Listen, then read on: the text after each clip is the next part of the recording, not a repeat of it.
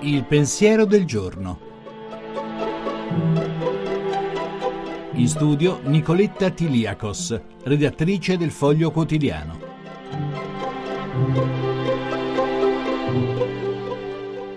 L'obbedienza non è più una virtù, recita il titolo di uno dei più famosi libri di Don Milani, ma la vita è bella anche perché varia e un altro pensatore cattolico, l'americano Richard Neuhaus, ha a sua volta riflettuto in modo diverso su quel tema.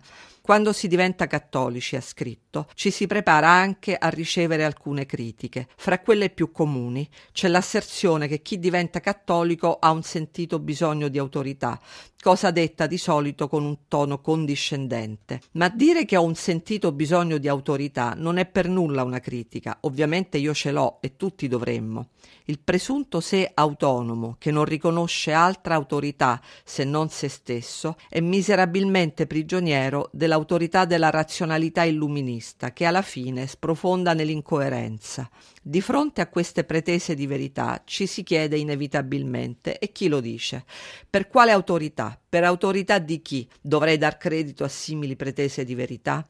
Riuscire a rispondere alla domanda richiede la capacità di distinguere tra autorevole e autoritario. La trasmissione si può riascoltare e scaricare in podcast dal sito pensierodelgiorno.rai.it.